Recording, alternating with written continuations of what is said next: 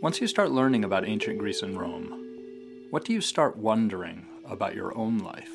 I want to understand how Socrates could know about other people. How do I know what pushes people's buttons? Or how do I know what people aspire to? How do I know what really gets someone revved up?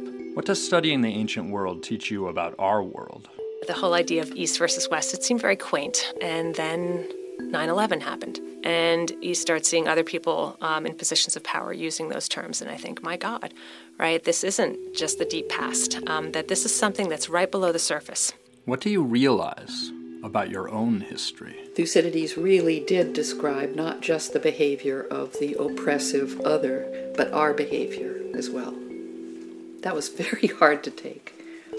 How can the scholarly become personal, and vice versa? One of the things that we're trying to cultivate with the Photius project is the idea that, like, this is hard, but you can do it, and you just have to, like, gut it out and keep on hammering. This is the way that punk music feels to me. This is the way that cycling feels to me.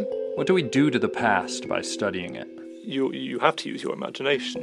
You can't just you know, be a complete fantasist. But I think there's a great pleasure in using your imagination and combining imagination and scholarship. And what does studying the past do to us? Pound called translating a thankless and desolate undertaking, and I totally agree with that. This winter, a new podcast featuring portraits of classical scholars with me, Curtis Dozier. The Mirror of Antiquity, where we see ourselves in the study of the ancient world. Coming in January 2018 on iTunes and at mirrorofantiquity.com.